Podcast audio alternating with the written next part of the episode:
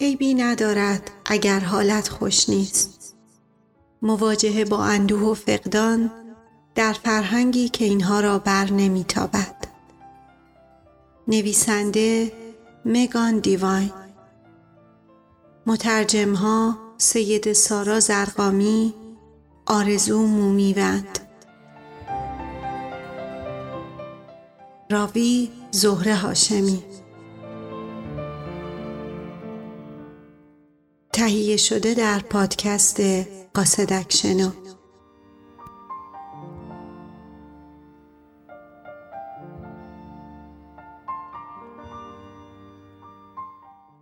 فصل نهم. چه اتفاقی برای ذهن من افتاده؟ رو در رو شدن با عوارض جسمی سوگواری. پیدا کردن توضیحی برای صدماتی که سوگواری به بدن و ذهن شما وارد می کند همیشه ساده نیست. در این فصل به برخی از اثرات رایج و عجیب سوگواری پرداخته می شود و همچنین راهکارهایی برای حمایت و تقویت بدن و ذهن در مسیر جدید زندگی پس از فقدان پیشنهاد می شود.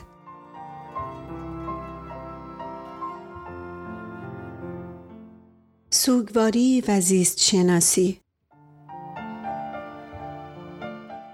ما معمولاً گمان می کنیم سوگواری اساساً به احساسات ما مربوط است، در حالی که سوگواری تجربه است که همه بدن و ذهن را درگیر می کند. شما فقط یک فرد را در زندگیتان از دست نداده اید، بلکه همه دستگاه فیزیولوژیکی شما به هم ریخته است.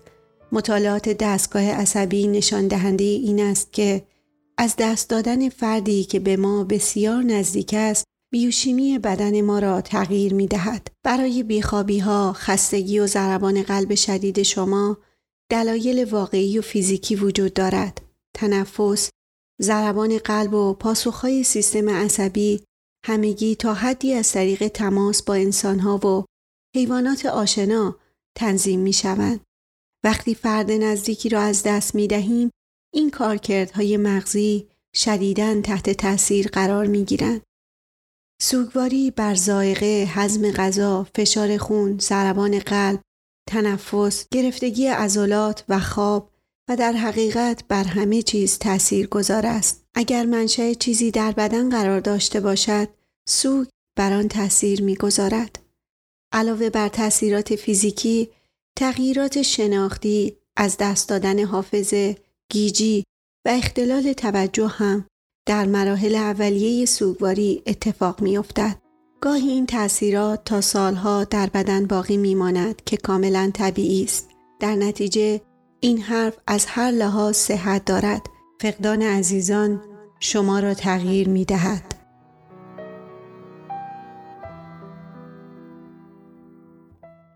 میانه بودن. مراحل اولیه سوگواری دورانی آستانه‌ای است. موقعیت آستانه‌ای یا لیمینالیتی برگرفته از کلمه لاتین لیمین به معنای آستانه در عبارت است از حالتی شبیه گیجی و بی‌هدفی که هنگامی اتفاق می‌افتد که شخصیت فرد دگرگون شده و هنوز به شخصیتی جدید و واحد تبدیل نشده است. اینجا تنها جایی است که آن تشبیه رایج مراحل تبدیل کرم ابریشم به پروانه مفید است. می‌توان گفت هنگامی که کرم درون پیله است، کرم در موقعیتی آستانه‌ای است. نه کرم ابریشم است و نه پروانه. به همین صورت در مراحل اولیه سوگواری نه اینیم و نه آن. همه موجودیت ما، موجودیت جسمی و روانی ما در حال تغییر است.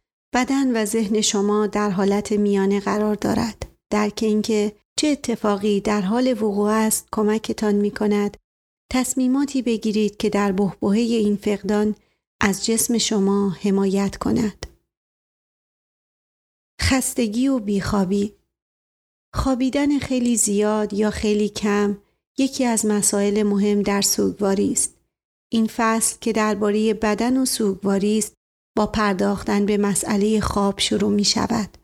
زیرا کم خوابیدن یا نداشتن خواب با کیفیت برای مدت زمان طولانی بر کنار آمدن بدن و ذهن شما با فقدانتان تاثیرگذار است. خواب برای بازسازی بدن است و هنگامی که اوضاع کاملاً به هم ریخته است، اولین مرحله است که باعث بهبود اوضاع و آرامش می شود.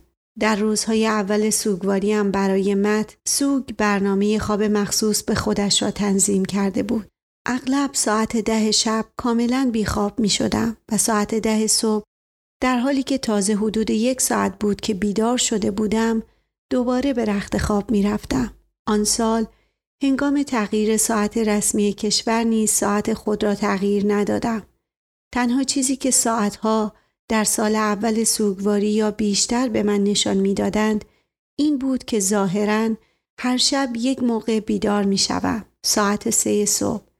تعداد دفعاتی که با صدای گریه خودم از خواب می‌پریدم از دستم در رفته است. خواب کافی مهم است، ولی سوگواری باعث به هم ریختن خوابتان یا باعث بیخوابیتان شده یا زمان بیداریتان در میانه چرت زدن‌های طولانی را بسیار کوتاه کرده است. به محض اینکه می‌خوابید، سوگواری بدون در نظر گرفتن خستگیتان به شما حمله ور می‌شود. بعضی افراد هر شب درست همان ساعتی که عزیزشان را از دست دادند، از خواب می‌پرند. بعضی افراد از خواب که می‌پرند، می‌بینند دستشان را به سمت فضای خالی دراز کردند و از اینکه می‌بینند آن فضا واقعاً خالی است جا می‌خورند.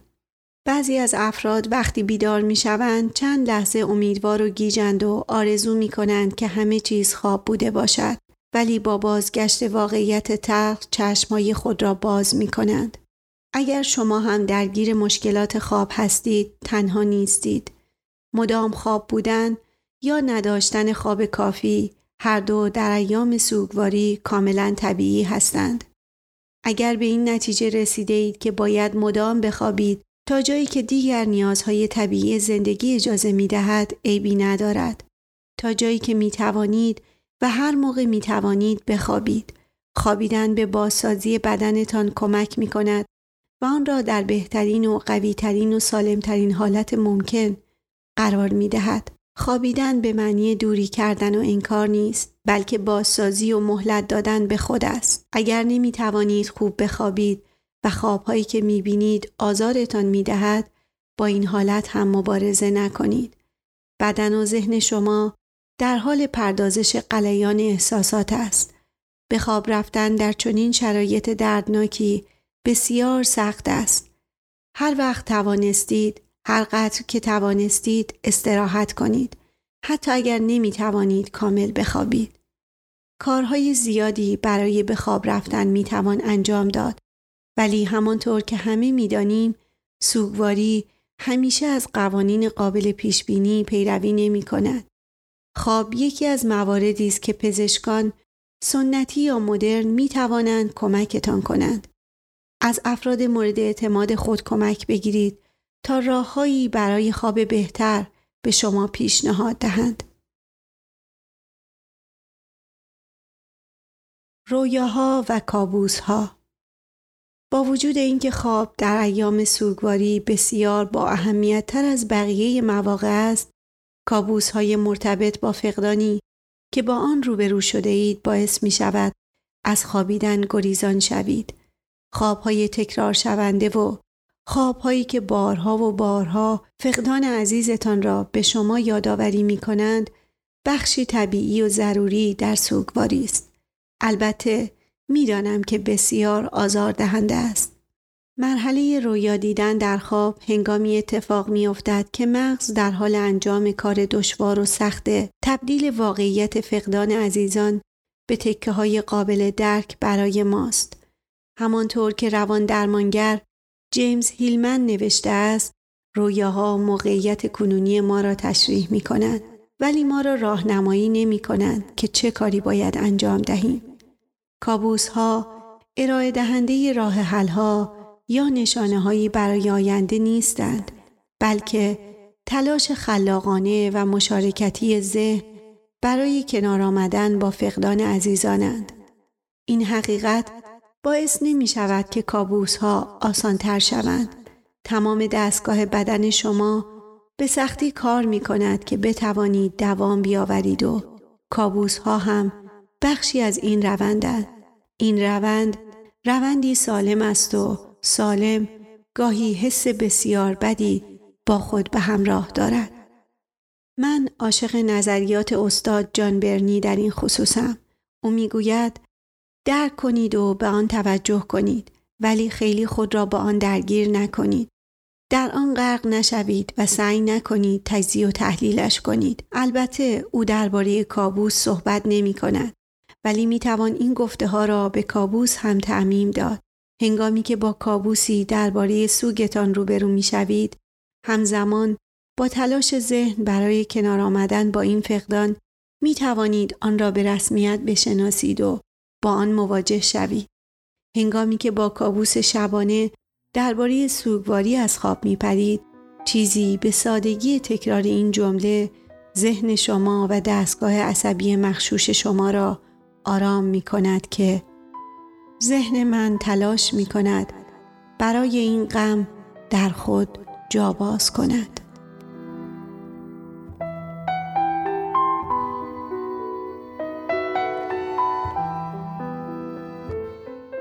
چالش های فیزیکی، سوگواری و جسم.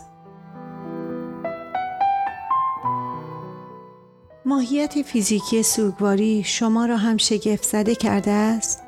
بسیاری از سوگواران از دردها و بیماری‌های نهانی که مرتبط با سوگواری یا استرسند شکایت می‌کنند. تپش قلب، سردرد، دردهای شکمی، احساس ضعف یا گیجی. با اینکه دکتر نیستم می‌توانم با اطمینان بگویم که این مسائل در آغازین روزهای سوگواری طبیعی هستند. البته اگر درباره علائم فیزیکی که شما را درگیر کرده نگران هستید، با پزشکتان مشورت کنید.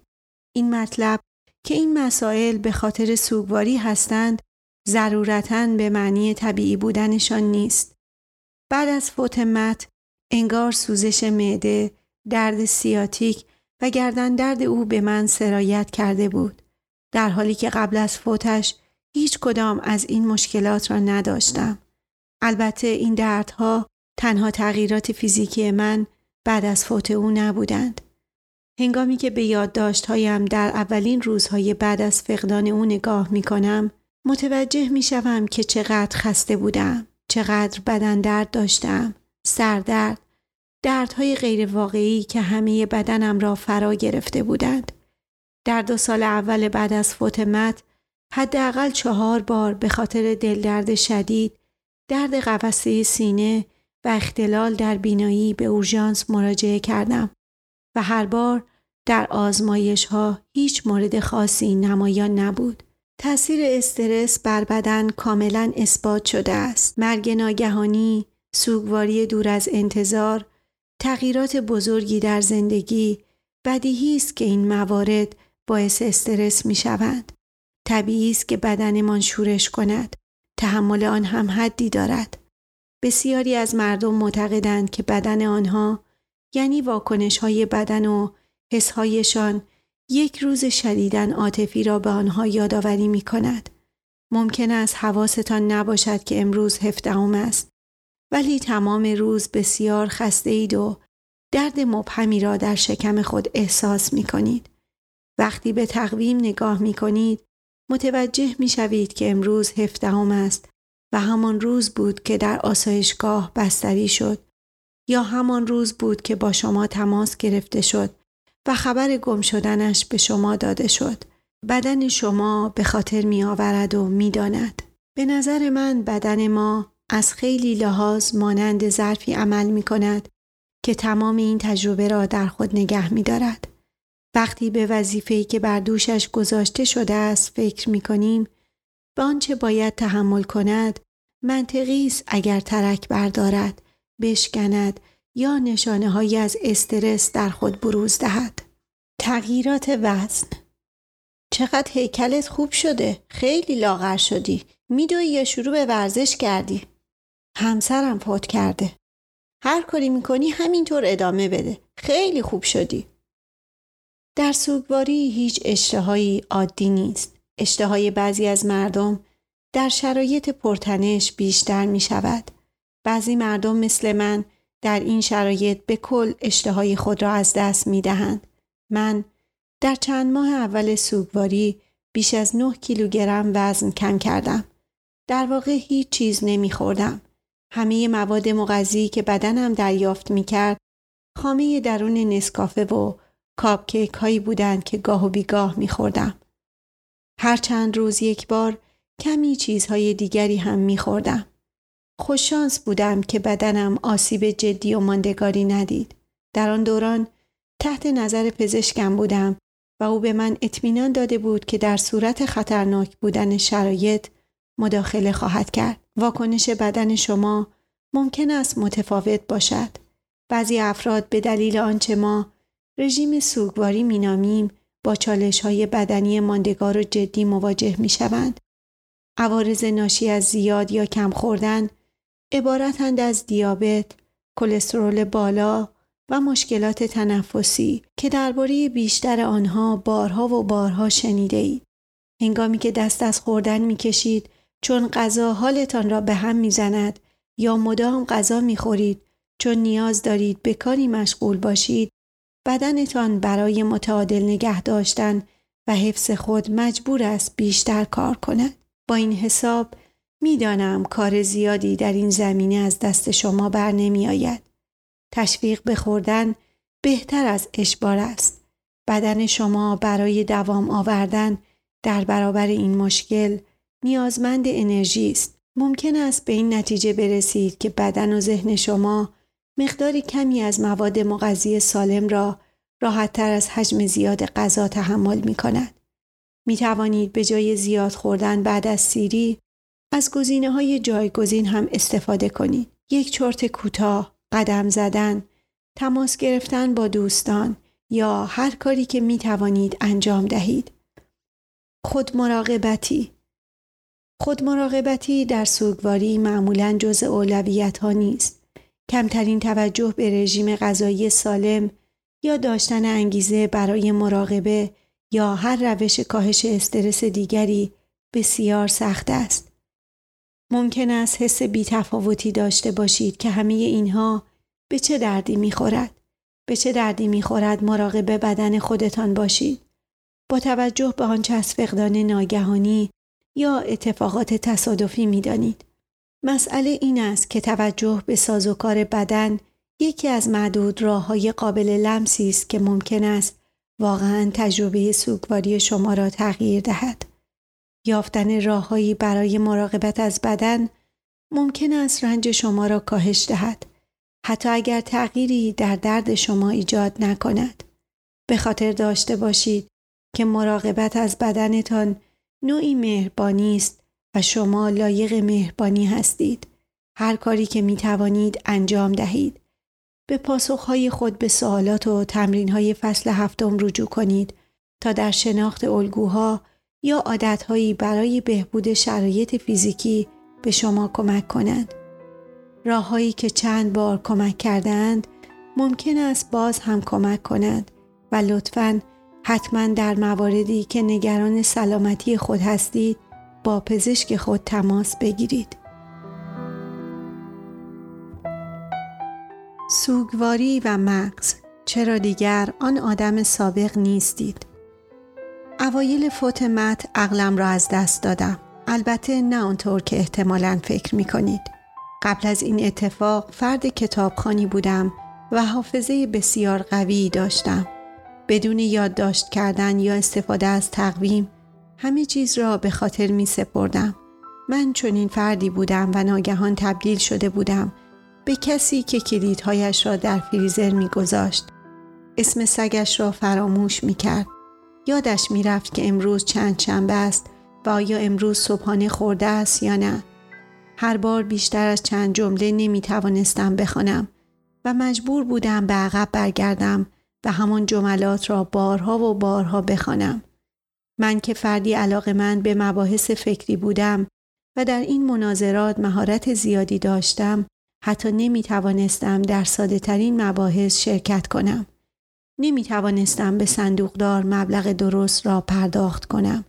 ذهنم کاملا از کار افتاده بود. آیا چنین اتفاقی برای شما هم افتاده است؟ آیا عقلتان را از دست داده اید؟ در دنیای بیوه ها معمولاً از اصطلاح مغز بیوه شده استفاده می شود. با وجود اینکه این اتفاق در خیلی از موارد فقدان اتفاق می افتد، این اصطلاحی عالی برای جمع‌بندی آثار شناختی سوگواری است. اگر به تازگی سوگوار شده اید، از دیروز گرفته یا چند سال پیش ممکن است متوجه شوید مغزتان از کار افتاده است.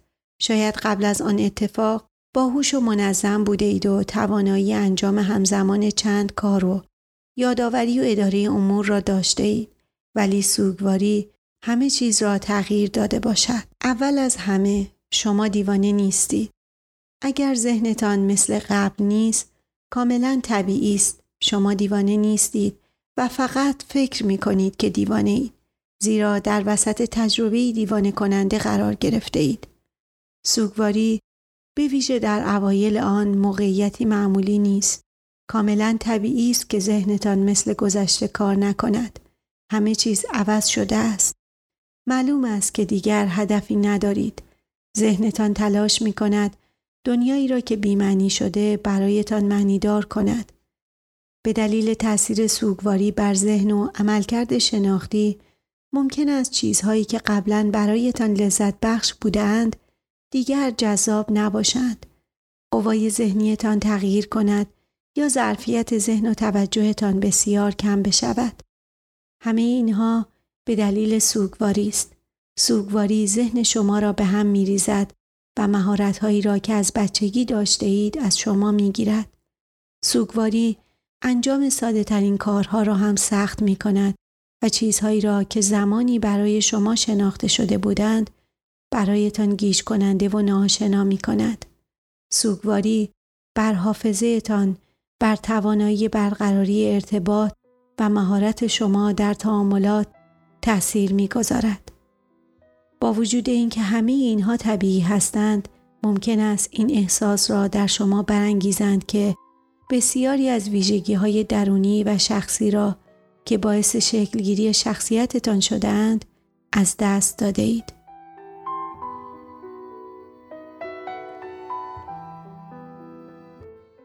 از دست دادن حافظه. معمولاً گونه‌ای از فراموشی و از دست دادن حافظه در سوگواری اتفاق می‌افتد. جا گذاشتن و گم شدن کلید و عینک خیلی رایج است. غذاهای منجمد را بعد از خریدن از مغازه در ماشین ظرفشویی قرار می‌دهید. روز دوشنبه به دندان پزشکی می‌روید، در حالی که نوبت شما چهارشنبه هفته بعد بوده است. بدون در نظر گرفتن اینکه حافظه کوتاه مدتتان قبل از سوگواری چه عملکردی داشته، سوگواری به طور کلی آن را تغییر می‌دهد. فراموش کردن نام‌ها و قرارهای ملاقات یا به خاطر نیاوردن اینکه آیا امروز صبح داروی سگ را داده اید یا نه، همگی طبیعی هستند. انگار به خاطر آوردن همه این موارد یک هزینه اضافی برای ذهن شما به حساب می‌آید که ذهنتان قادر به پرداخت آن نیست.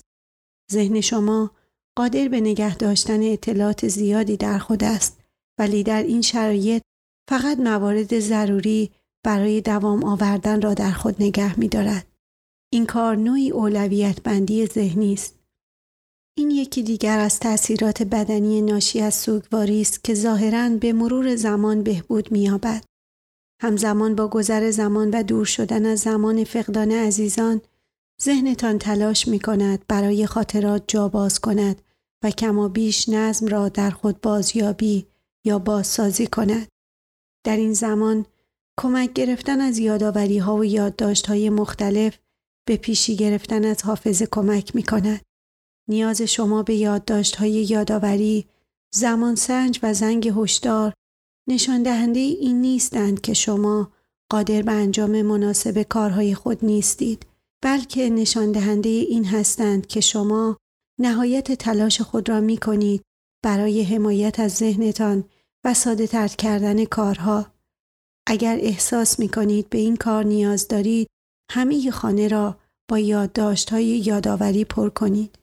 درست است که این یادداشت‌ها در پیدا کردن کلیدهایتان کمکتان نمی کنند ولی مواردی را که نیاز است به شما یادآوری می کند. خستگی ذهنی. ممکن است شما قبل از این زایه فرد بسیار فعالی بوده باشید ولی در این شرایط نمی توانید کاری را به طور کامل انجام دهید. ممکن است صرفاً با فکر کردن به تعداد جزئیاتی که باید به آنها رسیدگی کنید خسته شوید. بسیاری از مردم احساس می کنند توانایی ها، انگیزه یا اعتماد به نفس سابق خود را از دست دادند. دلیلی برای اینکه نمی توانید عملکرد گذشته را داشته باشید وجود دارد. بگذارید این مسئله را اینطور مطرح کنیم. بیایید تصور کنیم که مغز شما برای فعالیت‌های روزانه‌تان 100 واحد قدرت دارد. در حال حاضر بزرگی سوگواری، ضربه عاطفی، ناراحتی، فقدان و تنهایی باعث از دست رفتن 99 واحد از این قدرت شدند. ذهن شما از یک واحد باقی مانده برای انجام فعالیت‌ها و مهارت‌های روزانه و عادی استفاده می‌کند. این یک واحد باقی مانده هم صرف برنامه‌ریزی برای مراسم خاکسپاری می‌شود، هم به شما در نفس کشیدن و ضربان قلب کمک می‌کند و هم به مهارت‌های شناختی و اجتماعی و ارتباطیتان دسترسی دارد. اینکه ظروف آشپزی باید در کابینت باشند نه در فریزر و کلیدهایتان زیر دستشویی هستند چون برای آوردن دستمال توالت رفته بودید و آنها را جا گذاشته اید، آنقدرها برای مغز در اولویت نیستند.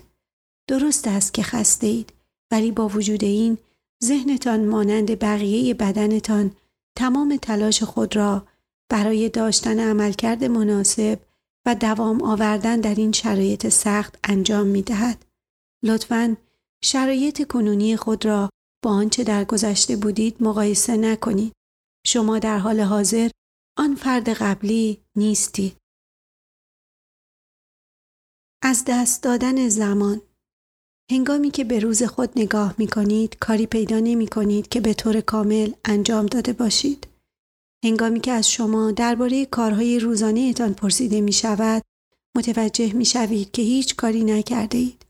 به خاطر داشته باشید که در اوایل سوگواری هر آنچه انجام می شود درون ذهن و قلب شما اتفاق می افتد و نمود خارجی ندارد. به همین دلیل است که به خاطر نمی آورید امروز چند شنبه است یا آخرین بار کی غذا خورده اید. در این زمانهای از دست رفته و ظاهراً ناکارآمد است که ذهن و بدنتان تلاش می کنند خود را با این زایه وفق دهند. این کار بیشتر شبیه چرخه بیدار شدن و خواب است. مغز شما از کار افتاده و حالا در حال بازسازی خود است. دوباره به نظریه نگهداری از بدن باز می گردیم. تا جایی که می توانید از خود مراقبت کنید و بدانید که مه زمانهای از دست رفته این روزها خواهد نشست. مهلت دادن به زمان از دست رفته و همراهی با آن به جای مبارزه با آن کنار آمدن با آن را ساده تر می کند. مطالعه کردن و مطالعه نکردن. من در تمام زندگیم خیلی مطالعه می کردم. کتابهایم را بیشتر از هر چیزی دوست داشتم و مطالعه کردن نمود حمایت از خود و مهربانی با خودم بود. ولی در سال اول بعد از فوت مت حتی نمی توانستم سرتیتر کتاب را بخوانم. چه رسد به این که توجهم را به خواندن کل کتاب جلب کنم. هنگامی هم که مطالعه می کردم اصلاً متوجه نمی شدم. نه اینکه اصلاً نمی فهمیدم. متوجه کلمات می شدم و می دانستم که موضوع کتاب درباره چیست ولی هیچ چیز در ذهنم فرو نمی رفت. یک پاراگراف را باید چندین بار می خواندم تا بفهمم درباره چیست. شخصیت‌های داستان گیجم می کردند. خط به خط داستان برایم بی‌معنی بود. وقتی به آخر خطی می رسیدم اول خط را فراموش می کردم. من این مسئله را از بسیاری از کسانی که در مراحل اولیه سوگواری هستند شنیدم. سوگواری توانایی مطالعه، توجه و تمرکز را از آنها گرفته است. مطالعه همزمان چندین کتاب مثل قبر را فراموش کنید. خواندن یک پاراگراف یا حتی یک صفحه برای ذهن شما در این شرایط ممکن است سنگین باشد. در واقع برای نوشتن این کتاب طولانی بودن بخش‌ها یکی از موضوعات مورد بحث میان من و همکارانم بود. زیرا می‌دانستیم مطالعه و درک مطالب در زمان سوگواری چقدر سخت است. مطالب بسیار زیادی درباره سوگواری هست که می‌توان درباره آنها صحبت کرد، اما ظرفیت درک آنها محدودیت دارد. مهم نیست قبل از فقدانتان چه میزان مطالعه داشته‌اید. سوگواری بر توانایی مطالعه شما تأثیر می‌گذارد و کار زیادی هم در این باره از دست شما بر نمی‌آید. قدرت درک مطلب بعضی افراد به مرور زمان به حالت اول باز می‌گردد، ولی تمرکز آنها هیچگاه به وضع سابق بر نمی‌گردد. قدرت درک مطلب و تمرکز برخی دیگر به مرور زمان بهبود می‌یابد، ولی حوزه مورد علاقه آنها برای مطالعه تغییر می‌کند. اگر ناراحت این فقدان ثانویه توانایی کتاب خواندنتان هستید، بدانید که این مشکل در بیشتر موارد برگشت پذیر است، اما بیشتر از آنچه فکر می‌کنید طول می‌کشد تا ذهن کتابخوانتان را بازیابی یا بازسازی کنید. در باب سردرگمی، قدرت درک مطلب در مطالعه تنها موردی نیست که تحت تأثیر سوگواری قرار می‌گیرد. در ماه‌های اول سوگواری تمام جهان تبدیل به مکانی نامانوس و گیج کننده می شود. به خاطر می آورم که در صف صندوق فروشگاه ایستاده بودم و نمی دانستم چه مقدار پول در دست دارم. حتی نمی توانستم پولهایم را بشمارم. صورت حسابها گیجم کرده بودند.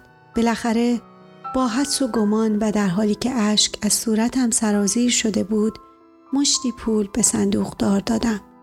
سردرگمی ذهن و احساس گیجی در سوگواری رایج هستند. در این دوران به نظر می رسد که همه قراردادهای اجتماعی، چیزهایی مانند پول، زمان، قوانین رانندگی و دیگر قوانین، توقعات اجتماعی، سطوح بهداشت و غیره بسیار بی ربط هستند. برای چند مدت تمام اصول فرهنگی که با آنها پایبند بودیم برای من بی اهمیت می شوند. اصولی که با عنوان فرهنگ آنها را پذیرفته ایم، مانند تکه کاغذهایی که معامله پایا پای می شوند با خار و بار، یا اینکه ظهر وقت نهار خوردن است، به نمادهای پوچ و بی‌معنی تبدیل می شوند که هیچ ارتباطی با آنچه ذاتاً واقعی است ندارند. سوگواری باعث تجزیه زندگی به اجزای تشکیل دهنده‌اش می شود. در این حالت درونی، فاصله‌ای که با دنیای واقعی گرفته اید جبران ناپذیر به نظر می رسد. واقعیتی ناراحت کننده در این میان وجود دارد. شما در حال حاضر مانند دیگران نیستید. سوگواری باعث ایجاد شکاف بین دنیای شما و دنیای افراد دیگر شده است. کارهایی که افراد عادی غیر سوگوار انجام می دهند به نظر شما بی‌مورد و بی‌معنی هستند. چه سردرگمیتان چند لحظه طول بکشد و چه زمان زیادی امر عادی است. این حالت بسته به شرایط استرسایی که با آن روبرو می‌شوید، وظایف عاطفی که به عهده می‌گیرید و کیفیت غذا و خوابتان بهبود می‌یابد. به همین دلیل توجه به بدن مهمترین عامل در سوگواری است. نگهداری از بدن باعث کاهش اثرات سوگواری بر ذهن می شود. ایجاد گذرگاه‌های شناختی جدید. من کارشناس عملکرد مغز نیستم، ولی تا جایی که می دانم ذهن ما با ایجاد رابطه و درک الگوها عمل می کند. اطلاعات جدید وارد مغز می شود و مغز ما این اطلاعات را با اطلاعاتی که در خود ذخیره داشته مرتبط می کند. معمولاً این سلسله مراتب ناخودآگاه است و شما متوجه آن نمی شوید. در سوگواری مغز شما باید واقعیت جدید غیرممکنی را برای خود رمزنگاری کند و خود را با آن تطبیق دهد. اطلاعاتی که در اختیار مغز قرار می‌گیرند منطقی به نظر نمی‌رسند، زیرا تاکنون مغز ما چنین چیزی را تجربه نکرده است. بنابراین نمی‌تواند آن را با اطلاعاتی که از قبل داشته مرتبط کند. جور در نمی‌آید. ذهن شما نمی‌تواند با این واقعیت جدید خود را تطبیق دهد. مغز شما هم مانند قلبتان در برابر این زایعه مقاومت می‌کند. امکان ندارد این اتفاق واقعیت داشته باشد. نقاط تاریک و فاصله هایی که در سازوکار مغز و فکر شما اتفاق می‌افتند به دلیل تلاش مغز برای تطابق خود با دنیایی است که نمی‌تواند با این اتفاق کنار بیاید. نهایتاً مغز متوجه می‌شود که این زایعه با ساختارهایی که قبلاً در خود داشته متفاوت است. در نتیجه مغز مجبور به ایجاد گذرگاه‌های شناختی جدید، روابط ذهنی جدید و ارتباط این زایعه با شخصیت جدید شما می شود. شما نه دیوانه شده اید و نه معیوب. ذهن شما درگیر است و تا به حالت عادی برگردد زمان زیادی طول می کشد. نهایتاً مغزتان متوجه می شود که جای کلیدهای ماشین در فریزر نیست. نهایتاً قادر خواهید بود بدون نیاز به تکرار کلمات برای خود یک خط و حتی یک پاراگراف از کتاب را بخوانید. سوگواری به خودی خود امری باورپذیر نیست. فقدان امری عادی و قابل انتظار نیست، ولی مغز و قلب شما خود را با آن سازگار خواهند کرد. این فقدان هم به امری باورپذیر و قابل تحمل تبدیل می شود. ذهن و قلب شما برای تطابق با تجربه‌های جدید ساخته شدند. چه خوب چه بد، این کاری است که ذهن و قلب انجام می‌دهند. برای بسیاری از مردم بازگشت کامل توانایی شناختی مغز چندین سال طول می‌کشد و در این مدت مغز یک سری از اطلاعات خود را از دست می‌دهد. بعضی از این از دست دادن‌ها موقتی‌اند و بعضی دیگر به معنی عوض شدن ساختار ذهن شما هستند.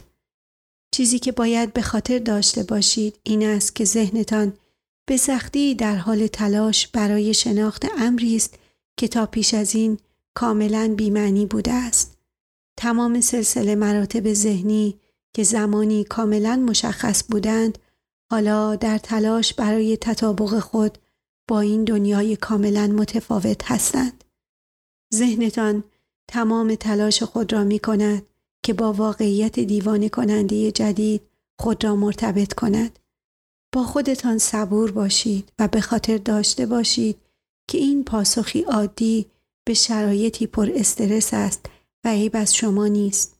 شما دیوانه نیستید، بلکه سوگوار هستید و این دو خیلی با هم متفاوتند. این را امتحان کنید. پذیرش اثرات جانبی جسمی و ذهنی سوگواری. در سوگواری با چه عوارض جسمی روبرو شده اید؟ سوگواری چه تغییری در عملکرد ذهنتان ایجاد کرده؟ اگر عوارض اولیه سوگواری را پشت سر گذاشته اید، ذهنتان همزمان با کنار آمدنتان با سنگینی سوگواری چه تغییراتی کرده؟ راستی آزمایی در سوگواری بسیار مهم است. هنگامی که از اطرافیان تجاربشان در سوگواری را میشنیدید و متوجه میشدید حال شما در این شرایط کاملا طبیعی است، چه احساسی داشتید؟